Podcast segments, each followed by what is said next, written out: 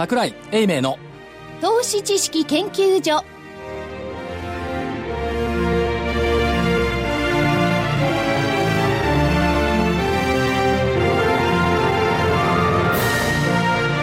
皆さんこんにちは。ここからは投資知識研究所をお送りいたします。まずは所長の桜井さんです。3週間ぶりにスタジオにおりますが皆さんこんにちは。しばらくですね。お久しぶりです。よろしくお願いします。そして正木さん。まさきです。こんにちは福井さん。福井です。内田です。よろしくお願いいたします。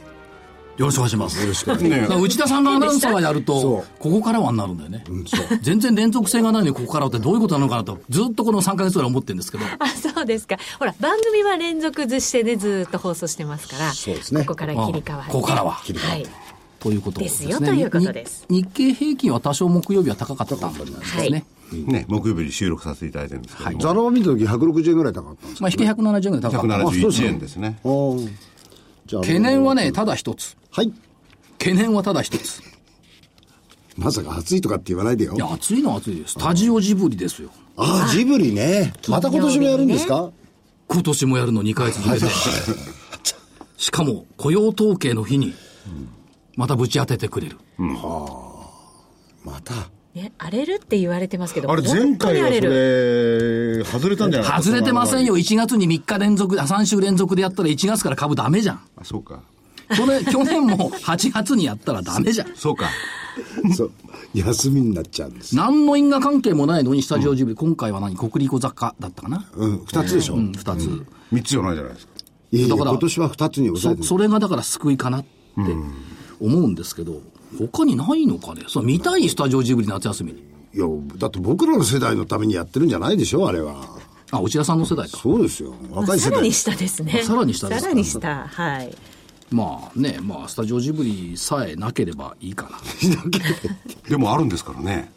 ですよね今更どうにもならないんですよ。うん対処しないとまあで、だいぶこれは安くなるんですね。何が？そうすると。いや、安くなるかどうかは分かりませんけど、まあ、あんまりない方がいいですよね。ただまあ、あれは、為替の連中がよく言う話で、我々まっとうな株式の連中はあんまり言わないことしてますから、ね、内田さん。でもこのところ、あの、株式市場も為はい替に引っ張り回されてますからね。いや、最近逆よ。あのね、このタイムラグ見てると、確かにね、春先まで為替先だったんですよ。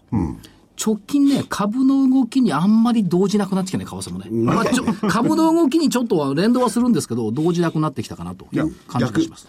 株式市場が為替市場の動きに動じてる。動じてるそれはいつもそうよ。なぜか知らないけど。ねで、為替市場が株式市場を相手にしなくなった。あ、それは言えるかもしれませんね。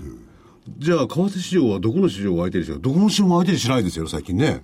でも為替は今夜の方がちょっと動きが。動きがね、そう。大きいですいよね。やそうなんですよ。で朝になるとまた戻ってくるとね、うん。戻っちゃってるっていう。はい。ね、まあ夜っていうと、あの、海外ですよね。ナイトセッションですよね、そうなんです。まあ、それはそうとして、まあ、ニューヨークも強い動きですよね。え、強くなっただけの話じゃないですか？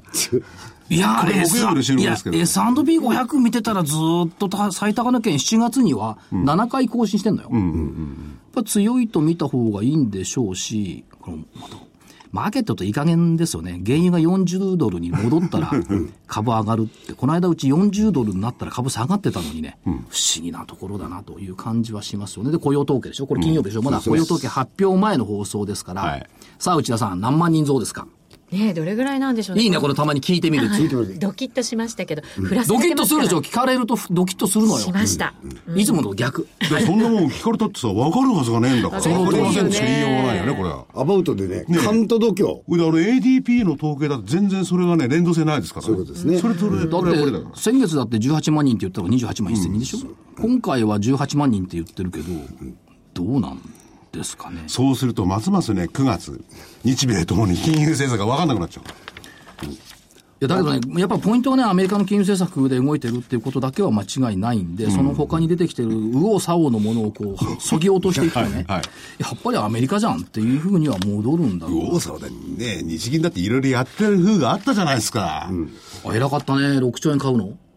俺が偉いというのか、なんていうのか。いや、6兆円買うのはいいんだけど、今月、まだ347兆円プラス12兆円しか買ってないんだよね。あ、12億円。ささん347、347億円プラス12億円だから359億円ということは先月と変わんない。うことは9月にならないと買えないのかよっていうね、のがありますけども。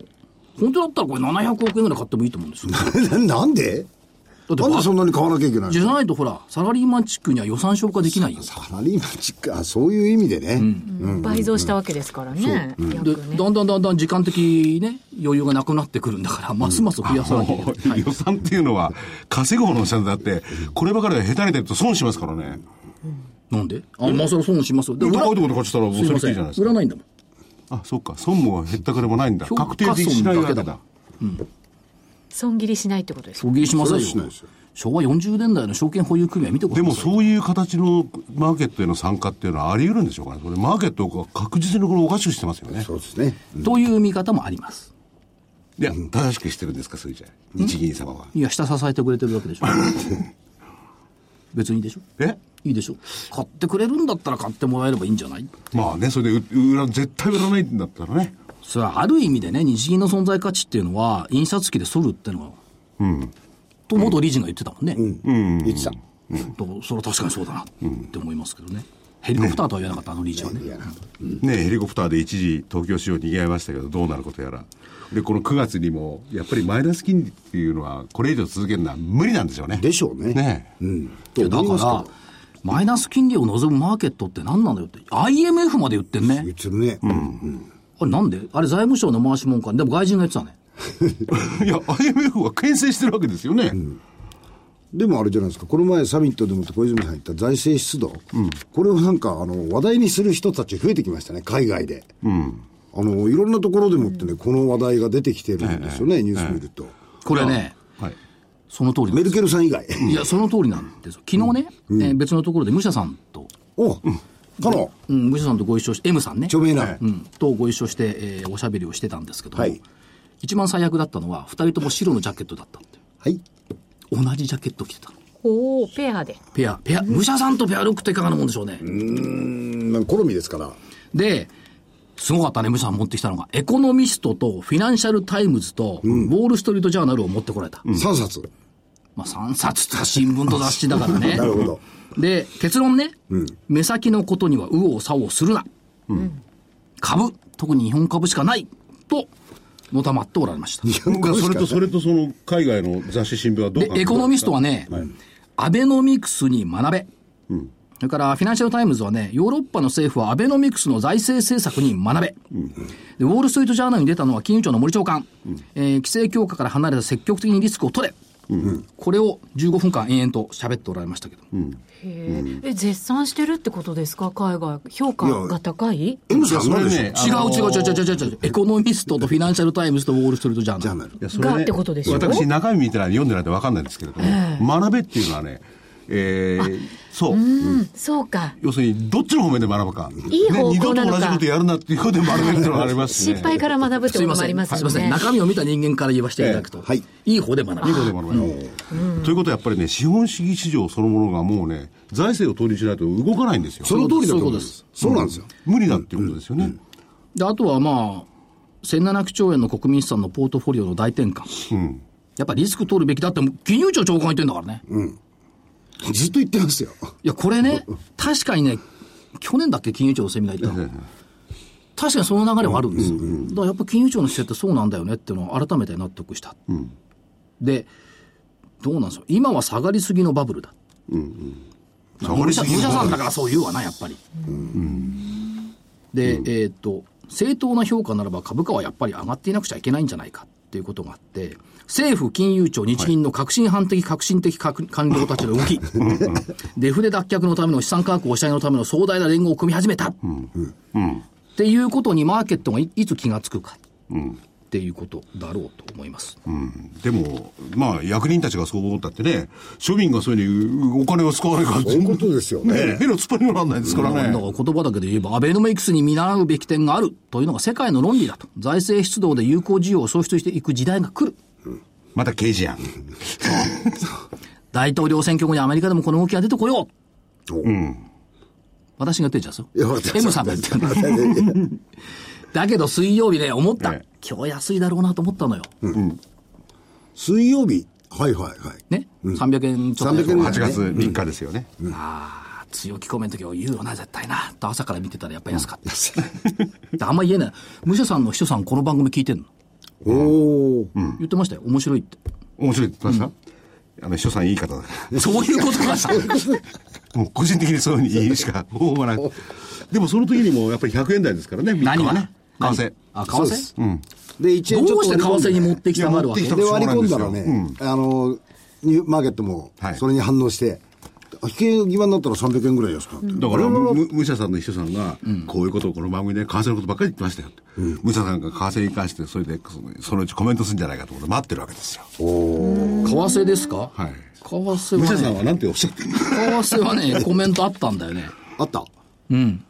どっか行っちゃった。消しちゃった。為替についてはあんまりこう語らないことにしてるから。そう。あの、所長は語らない方がいいですよ。それで、むしろ、あの、かの著名な M さんは、マーケットはここは安いって言ってるわけでしょ？うん。めちゃ割安だア。ベノミクス第1弾は8000円から2万円。うん。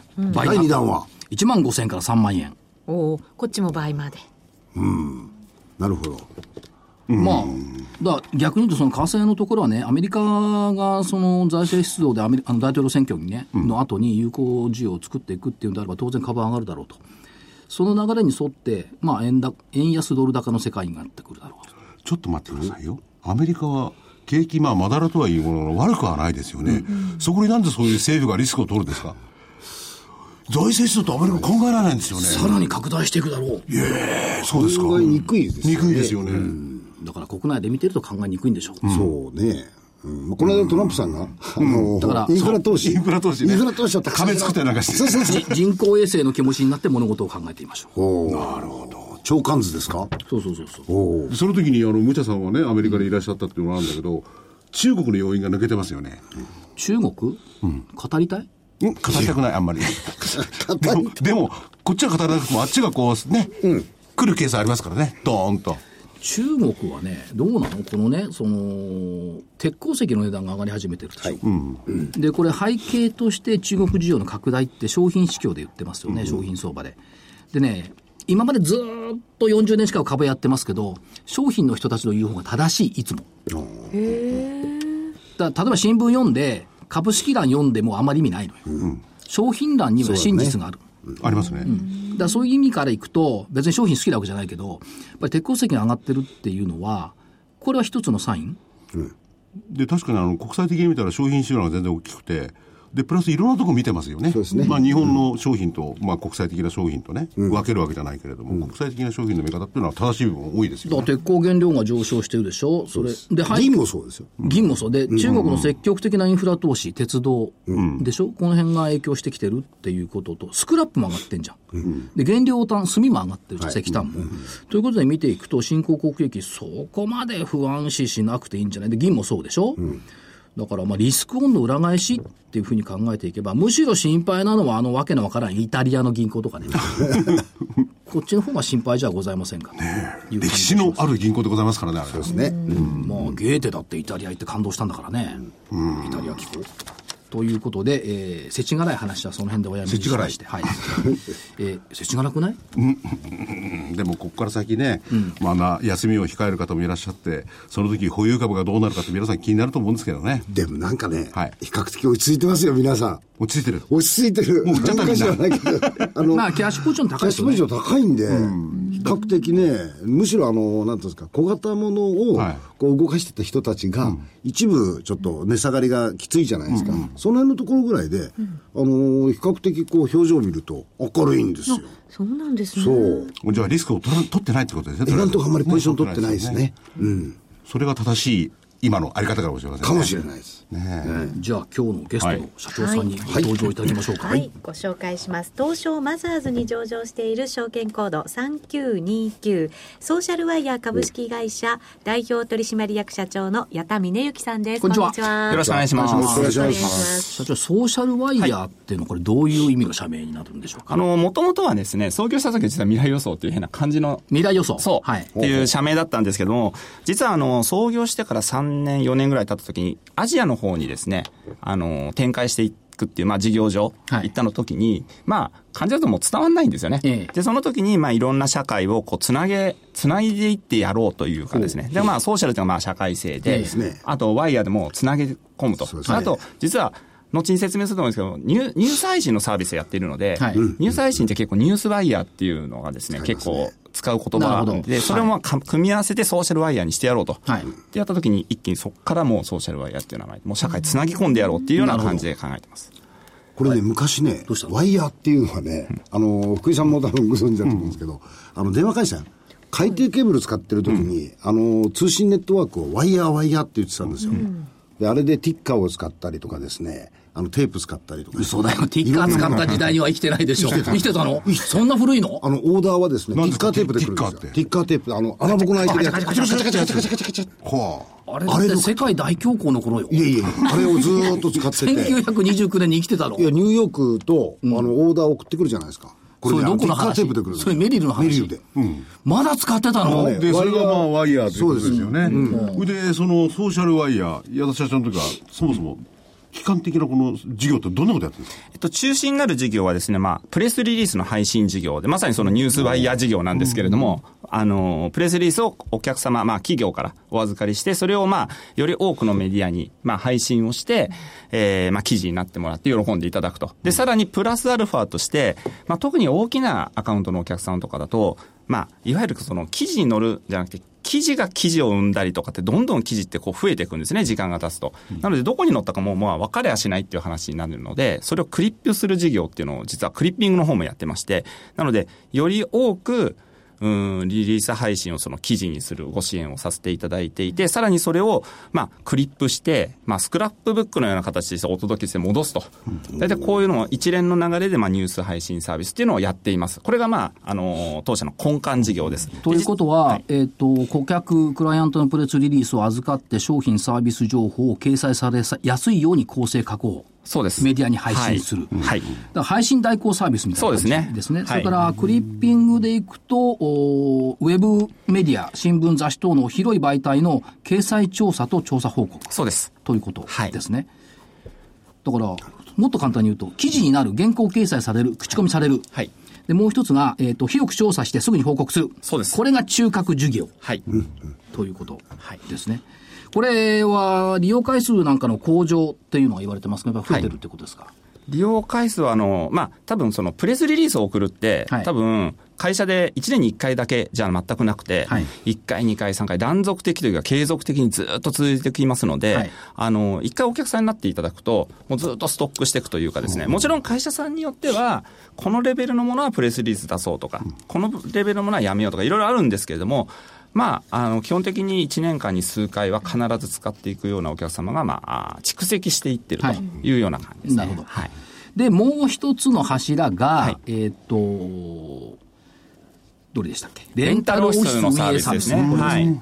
あのー実は先ほどのニュース配信サービスはちょっと、あのー次元がか全く異次元の、あの、商売なんですけど、あの、サービスとしてはレンタルオフィスをやってますと。で、それをどこでやってるかっていうと、東京からスタートしてるんですけれども、まあ、アジアの主要なですね、まああ、タイだったらバンコクとか、ジャカルタとか、そこでアジアにも、まあ、拠点を持ってるという形でやってます。これはどういう方々がはい。利用されるんでしょうか、えっと、基本的にコンセプトとしてはスタートアップという言葉を使ってるんですけども、仮にですね、例えば東京でやってるってなると、まあ、スタートアップとイメージする、いわゆるアントレプレナー的な要素の起業家とか、はい。あの、小規模の事業者さんっていうことになるわけですけども、はい。これを実は、そのアジアの主要なところでやると何が起こるかというと、例えば日日系企業で、えージャカルタの地で、えースタートアップを切るための駐在所とかですね、そういうような使い方をしてくださることが実は結構多いんですよ。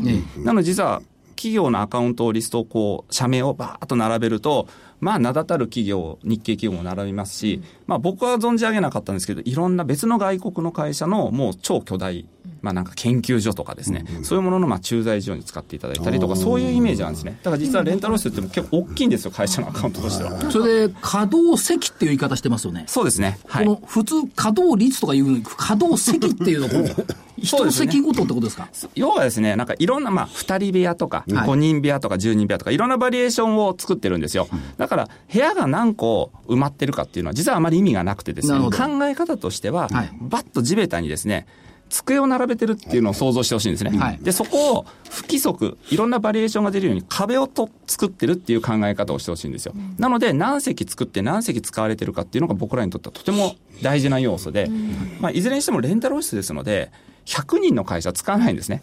やっぱり、まあそうですね。やっぱり10人規模です,、ですし、あの、そこが当社をまあ、仮にですよ、解約して別の広いところに、借りていただく、借りるっていうことになった場合、これは喜ぶべきことなわけで、インキュベーションしてるって話なので、はい。なのでまあ、何席埋まってるかっていうことで、大体まあ、8割ぐらいが埋まってる状態を推移させているという感じですね。これ、ねエリア開発事業っていう表現されてますよね。そうですね。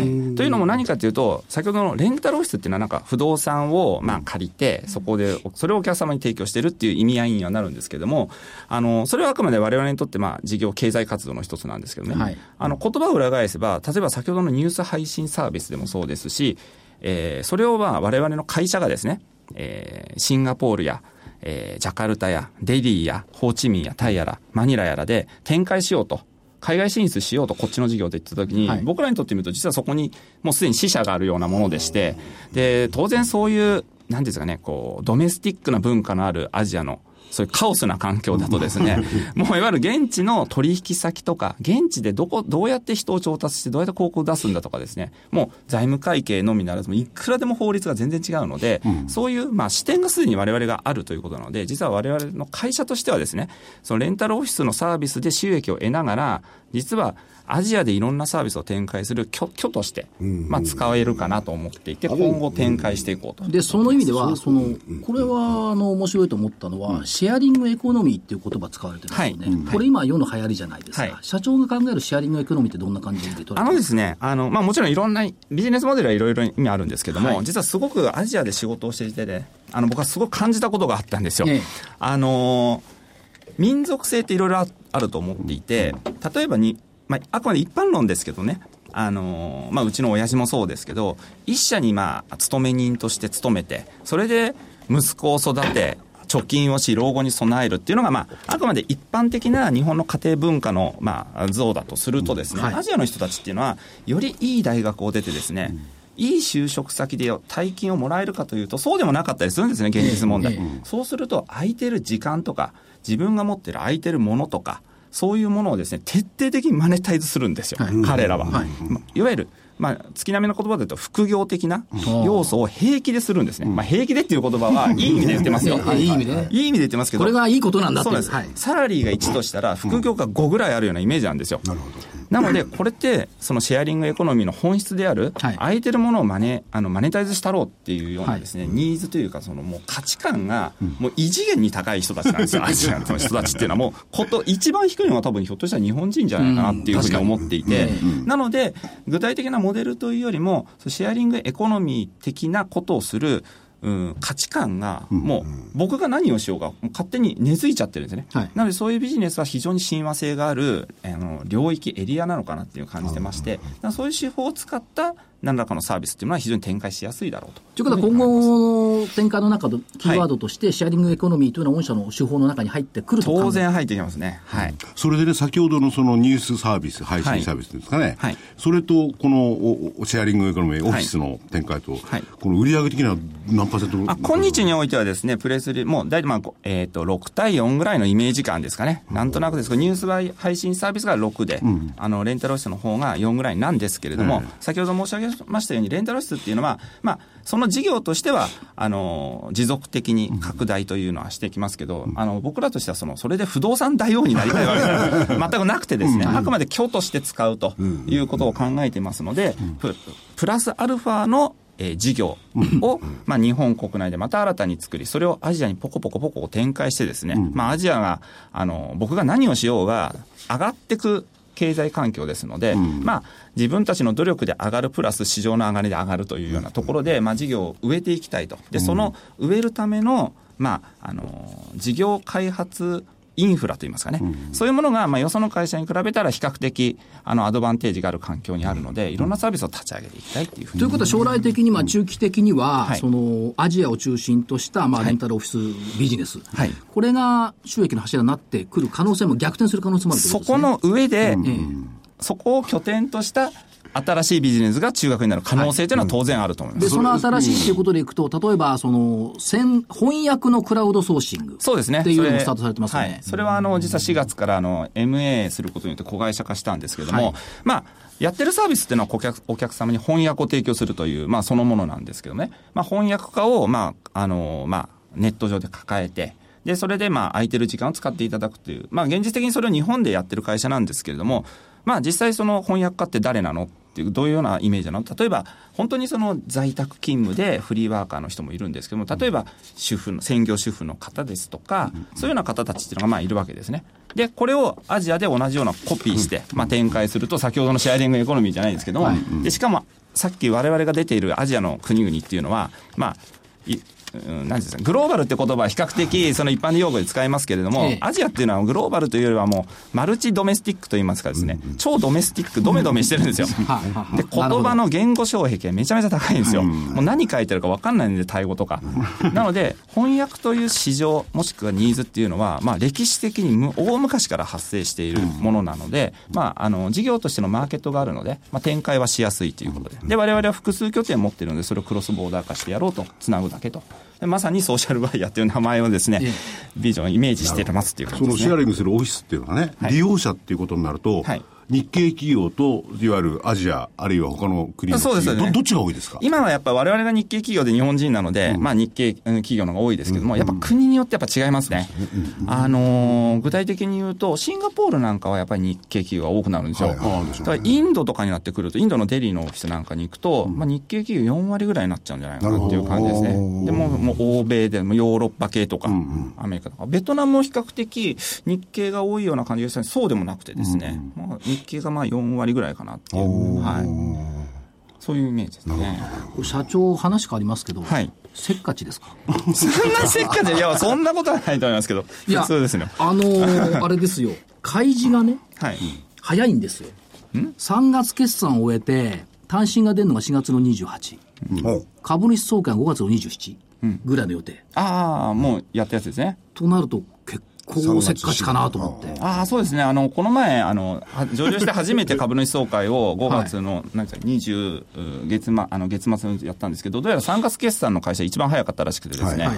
あの、まだまだですね、まあ伸びてるとはいえですね、まあ、うん、絶対ボリュームとしては本当に新参者のちっちゃい規模なんで、まあ、とにかく早く、まあ、集計してですね、この際言うと株主総会で開示してるものっていうのは僕から言わせれば過去のものなので、もう足元違うとこ見てるんですよね。それはそうですよね。だからさっさと。と終わらせて次やるっていう話ですね。所長、これね、あの、ある意味、この時期にやると、まだニュースリリースしてる数が少ないじゃないですか。はいだそうなると、社長のところが取り上げられる可能性って普通は大きいじゃん、チャンスが。自分のところにリリースしてるいや、だから、自分でリリースしてんだもんでしょ？だからこれってね、すごい、その、オポティニティ、なんですか、チャンスとしてはね、すごくうまいとこ使ってらっしゃるな。いや、だから自ら実践してると。そういうこと。ね、記事化を。そう。でもあれはね、よくよく我々マスコミの方から見るとね、いいところは早く出す。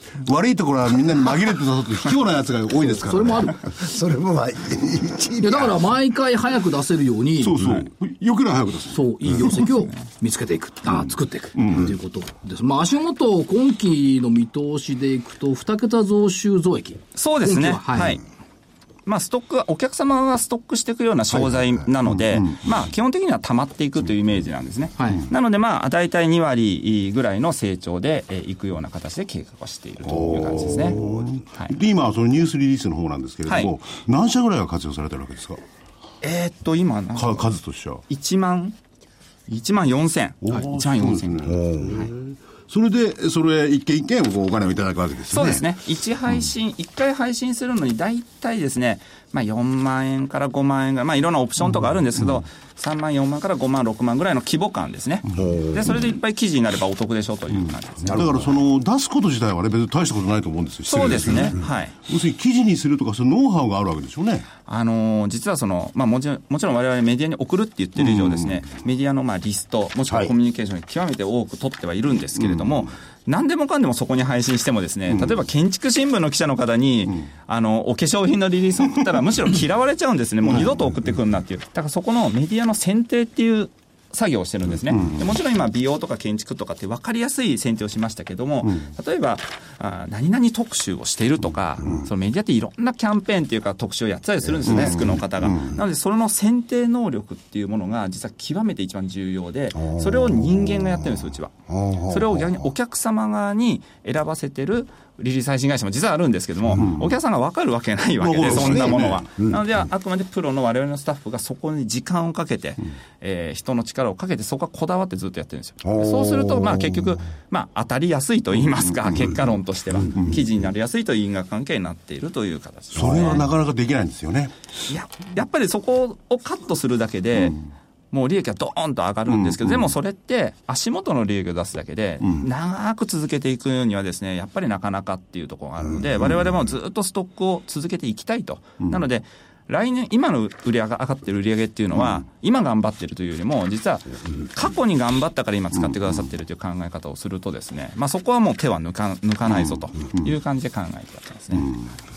これ、仙台に事業所をスタートさせるはいっていう計画を出されてますけども、ええ。やっぱりリリース配信業務、仙台、ニーズが高いってことですか？そういうことじゃないですね。オペレーションセンターです。オペレーションセンターはい。はいもともとはですね、あの、当然このサービスって、その、アットプレスの、アットプレスというサービスなんですけども、はいあのー、それに関連するオペレーションスタッフって多分5人か10人だったんですよ。はいで、ところが今50人とか60人になってきて、将来を見通すとですね、中期的にもこれ多分100人規模にまあ当然なっていっちゃうんですね。ただ、その、お金規模が大きくなってくると、例えば機能分割してですね、例えばお客様がいる場所にいなきゃ近くにいなきゃいけない機能もあればですね、はい。ネットでこう構成だけしたりとかっていう分割が規模が大きくなるとできやすくなりますので、今後はそのオペレーションセンター系の機能っていうのはできるだけその地方の創生の方に回してですね、ででもそれは言葉を変えれば商品開発ですとか、お客様に足を運んでご説明申し上げる大きなお客様とかご提案するっていうようなところは東京でがっつりやっていくっていう考え方のもと、仙台に事務所をオープンするという感じを考えてます。で海外のまあインキュベーションオフィスっていうお話は先ほど伺いましたけども、はい。仙台も同時にそのインキュベーションオフィスをそうですね。まあ、これちょっと せ、せこく取られるかもしれないんですよね。こういうやってると、なんか自分、自社のオフィスって、まあ、オフィス代ってコストじゃないですか、はい。一般的には。はい。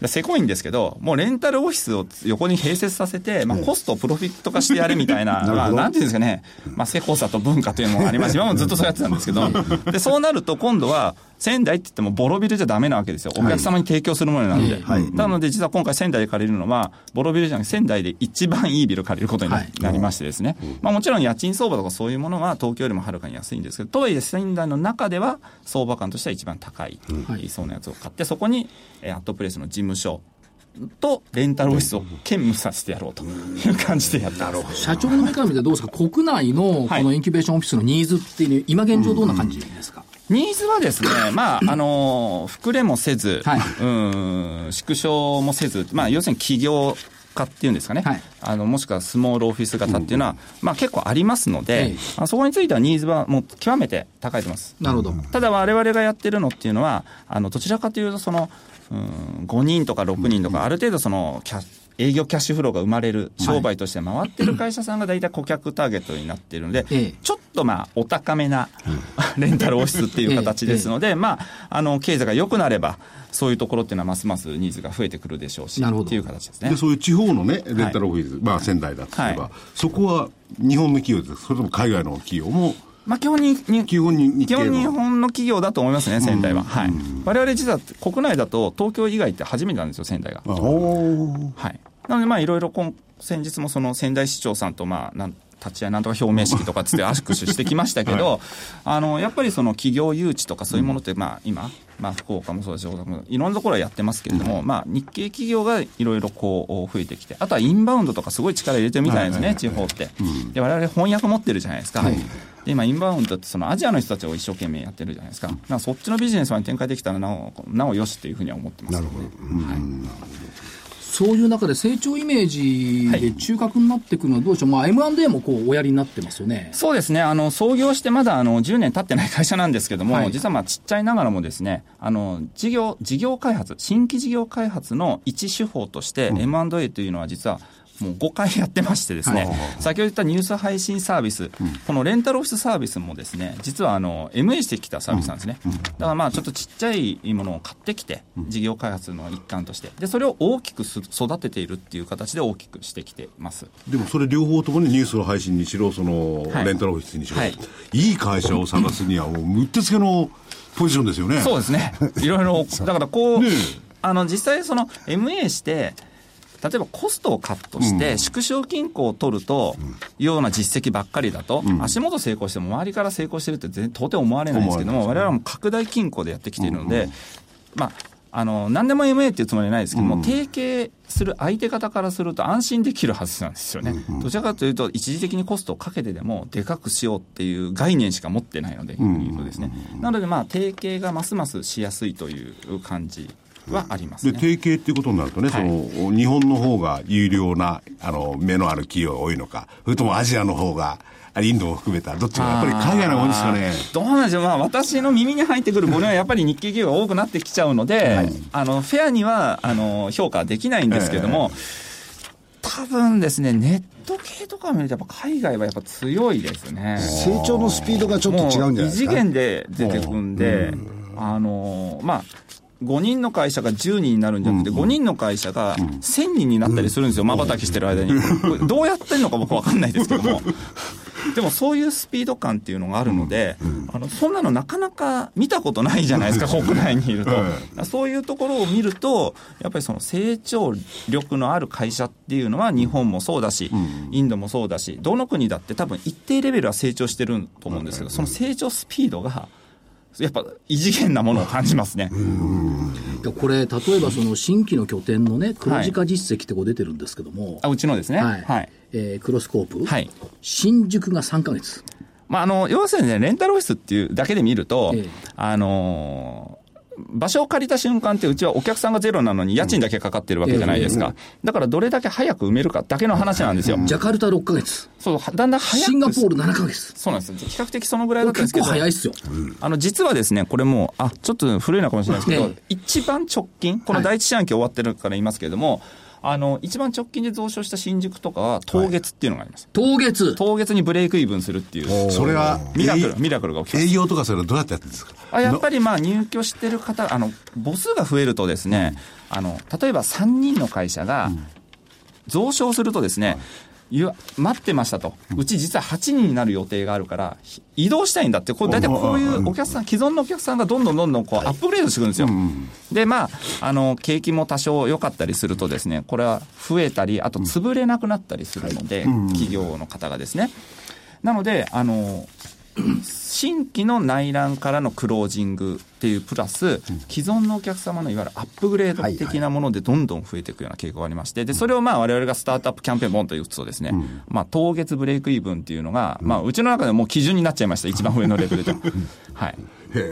あとどうなんですか、結構去年でも、はい。例えばその収益成長率ランキングとか、はい。雇用創出ランキングっていうところで、結構順位いいとこ行ってます。よね、ああ、まあ、あの、基本的に、もっまあ、と行きたいと。まあ、売上とかはい、利益とか、従業員の雇用とか、いろんなその会社の価値観っていうのはありますけど、まあ、もちろん全部を一斉に大きくすることっていうのは、まあ、ちょっとそれは逆に色がないみたいなもんで、で、一応バランスを取る上では、今日においての我が社においては、第一優先はやっぱ、まあ、売上高。まあ、売上高っていうのは、あの、顧客の数を徹底的に増やすんだというのを第一優先にしてます。はい。で、これを一定の規模感にすればですね、あとはその構造をどうこうするっていうのは内部的な問題なので、利益は後からついてくるというふうな考え方で、私含め、えー社内にもそういう方針。もちろんこれは利益をないがしろにするっていう意味では全くないんですけれども、目するのはまず、スケールを優先しようという形で考えてやってますね。ゲット50っていうんですか、ゲット50ですね。50ですか？まずはもう、あの、まだまだちっちゃいんですけども、あの中期的にまずは50億の売り上げまで持っていこうというような形で、まあ考えてます。これを、おまあ、2020年をターゲット。そうですね、まあ20%増益はそのぐらいにはもうなるでしょっていう感じなので、別に あの普通のあの計算、今まで通りに成長すればいいという感じです。で、成長戦略の中で、まあ今のお話にあった、まあ目先というか現状はやっぱりニュースワイヤー事業。そうですね、そこがまあキャッシュカウにはなっているのは事実ですし、まだまだ伸びしろがありますので。で、中期的には、あ今のインキュベーション事業のアジア展開。インキュベーション事業、そうですね、その上でいろんなビジネスをしていくと。で、その先に中長期的に新規事業の開発、クロスボーダープラットフォームの構築とあるんですが、これ具体的にどんなことを考えてるんですか？あの、先ほどの翻訳もそうなんですけどね、はい。まあ翻訳のみならず、まあ顧客がストックしていくような商売っていうのはもう翻訳以外にもいくらでもあるわけなので、そういうようなまあツールといいますか、あのサービスをまあ保有していってですね、それを日本のみならずいろんな国でやっておけばですね、はい。あの我々ってソーシャルワイヤーって社名なんですけど、サービス自体はソーシャルワイヤーってブランドでやってないんですよ。ええ。プレスリリースだったらアットプレス、はい。レンタルだったはい。らクロスコープ、で、えークリッピングだったらアットクリッピングとかですね、社名っていうのは実は裏に隠れちゃってるっていう感じなんですよ。なので、いろんなものをアジアのその複数カ国でやってればですね、必ず当社にぶつかってくるだろうと、いろんなお客さんがね。それは全部をワンストップでとかっていう押し売りする気はさらさらなくて、必ずどっかで中長期的にぶつかってくるような形にはなっていたいと。なのでまあ、いろんな BPO サービスですね。まあ、クロスボーダーさせなきゃいけないので、まあ、比較的ネットとか、そういう通信系を活用しながらの、まあ、BPO サービスっていうものを複数展開していけばですね、あの、BPO のサービスでアジアで、まあ、商売しようとする会社さんは大体うちにぶつかってくるだろうと。っていうような形で考えています。ということは現状で、まあ、プレスリリース配信、リサーチ、クリッピング、レンタルオフィス、クラウドソーシングというのが支援機能としてありますけれども、はいはいこの、ま、何々支援機能というのが加わってくると。加えていきたいですね。はい。でもいずれにしてもね、その今の2つの事業だって、はい企業の社会に、えー出発する拠点を抑えてるようなもんですもんね。はい。それをいろいろで横に広がればすごいですよね。広がってるの。将来みみみ未来予想図が広がってるの。だ そうですね。だからそこをまあアジアでどんと やっていこうかなっていう形です、ね。って支援機能が1、丸々支援機能っていう今後の予定と思うんです。1、2、3、4、5、6、7個丸あるの。これ、あの、丸々って書いてるだけで、適当に書いてるんじゃない、本当にこれ7個考えてるんですか？いや、とりあえず。7個で、まあ、とりあえず絵絵的なものですよ、それは。絵的となものですよ。ですよ。いや、7じゃ足んないと思うよ、ジネスプランとしては。ただ実際レンタルオフィスとか、そういうお付き合いをしてるとですね、こういうサービス御社でできないの？って、そういうご提案とかご意見はいただけるわけなので。ありますよね。拠点があるわけですから。結局言ってくれるんで、僕がずっとじーっと考えてるだけじゃなくて、いろんなご意見いただけるので、そういう意味では、その事業開発の先ほど、あの、いただきましたけど、結局、アイディアが向こうから寄ってくるような形にはなっているので、つまり、現場に将来のプランが、ネタが落ちて、落ちて落ちてますそういうことです。よね間違いなくそれを落ちてます。拾っていく、実現化するのが社長の役割。そうですね。拾っていくんで、繋がっていく、まあ、繋げていく想像する、想像するんだと思うけど こ。っちからね、アジアに進出する、まあ、小さい企業かどうか知らないがあるとすれば、一人お前行ってこいって言われて行くわけですよ。そうです。で、たまたま借りると、右も左も分かんない。そうするとね、誰かに相談したい。相談してるときは社長のとこしかないですよね。け経験あるから。ニューヨークでそういう経験したでしょ。大変だったんだから、俺そう、そうでしょ？あの、レップオフィス立ち上げる時ってめちゃくちゃ大変なんですよね。うん。で、言葉は分かんない。ね病気もできないしね。病気もできない。ええ確かに。だから最終的には全部ね、あの、仲介してくれたね、不動産屋に頼みましたね、僕は。やっぱり。これ、だって不動産までやってるんですか？オフィスね。そうですねオフィスですね。オフィスを、しかもこの固定費になるべきはずのものに、キャッシュフローをつけるっていう、大胆な発想ですね。いや、まあ、せこい、せこいって言われるかもしれないいやいやいやいやでも、やっぱり、発想の転換でやっぱちっちゃいところがやってるので、面白いですよ大変なんですよ、オフィスの家賃って。自社のオフィスの家賃。先ほどのレンアットプレスのプレスリリース配信のオペレーターが座ってる家賃。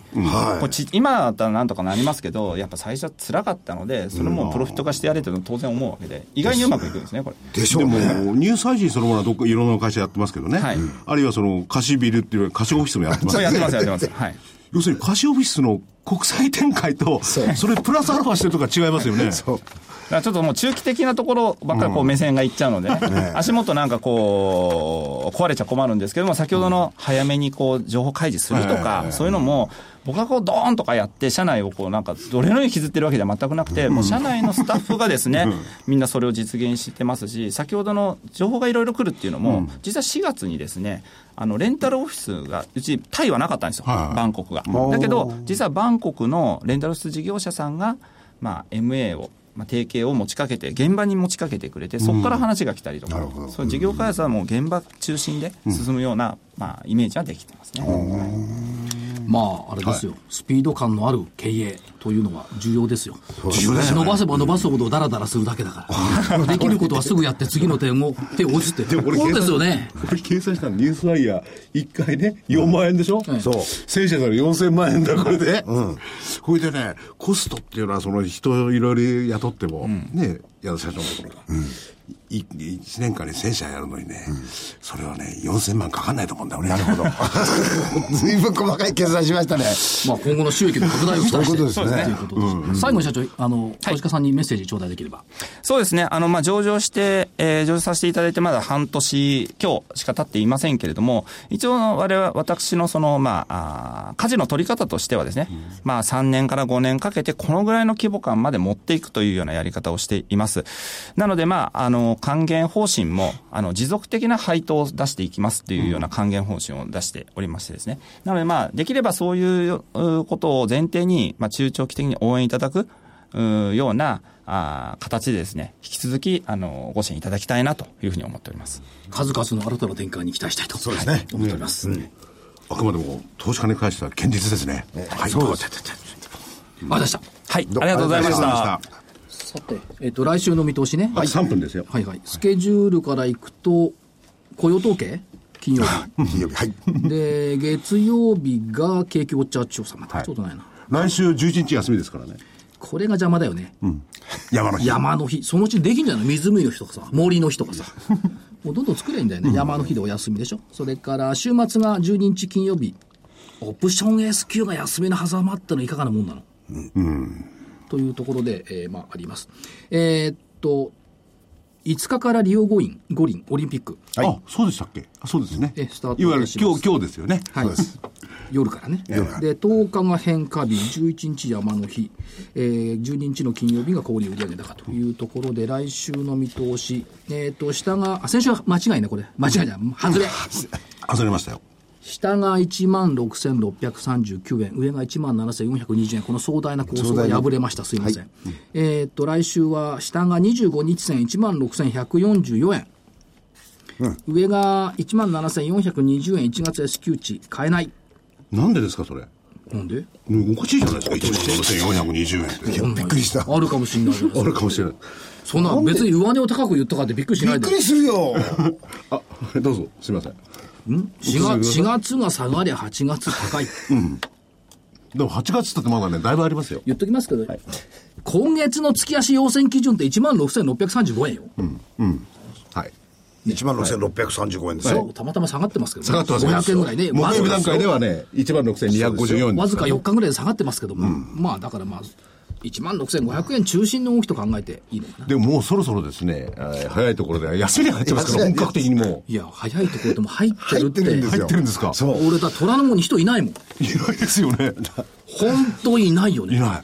歩いてないもん。暑いからじゃないと思うんだよね。いないと思うんだな。だから4月下げたから8月上がる。上がる。だからみんなね、仙台とかね、アジアに行ってんだ。で、仙台いやいや、さ最近の動きは、ね、東京にいないよなるほど。月賞7時安。ぐらいでいても。もしもしちょっと聞いてよ。はい聞いてるよ月賞安から S q で切り返すっていうパターンなのよ。おうで、先月でも1000円以上違うのね。S q 値から。別に1万7000円なんか文句ある？いや、別にないですけれども。また謝るのはご自身ですよ。来週いるんだっけ？来週12日は。来週はね、あのーこの番組ちょっと早めに収録さあ、せていこのただきます。番組、そう、来週はね、そうそう、11日休みだから、12日放送あるんじゃない？ありますよ。やらざるを得ないじゃん。やらざるを得ないですよ。連休の狭間よ。狭間ですよ。いいじゃないですか。じゃあみんなで一生懸命働きましょう。働きましょう。あのーお暇でしたら、ね、投資家の皆さんまた聞いていただければ。ぜひいやでも、連休の狭間なんでデマン。ドで聞けるから大丈夫でしょ。別にあの、遊んでいただいても結構です。だから来週は8月12日午後4時半から放送がございます。ございますお忘れなきように。はいということでですね。もうこんなよスタジオジブリだけ邪魔なのは。あとは、もう、晴れも続くみたいですしね。そうですね。ねで、えー8月5日はあ第3回投資知識研究所オープンコンペオ。ープンオープンコンペも、まあ、このね、放送が始まる頃には終わってるでしょうね、そこね。初めて間この時。間帯はきっと表彰式でもやってんじゃないかと。暑いですけれどもいねう。感じがしますけども、そういった意味では、まあ、8月、夏枯れでは今年はないんだろうなというスタンスに立っていますので、はい。なんとなく、夏枯れではないっていうのは良かった。はい、と思います。それではまた来週お会いしましょう。失礼します。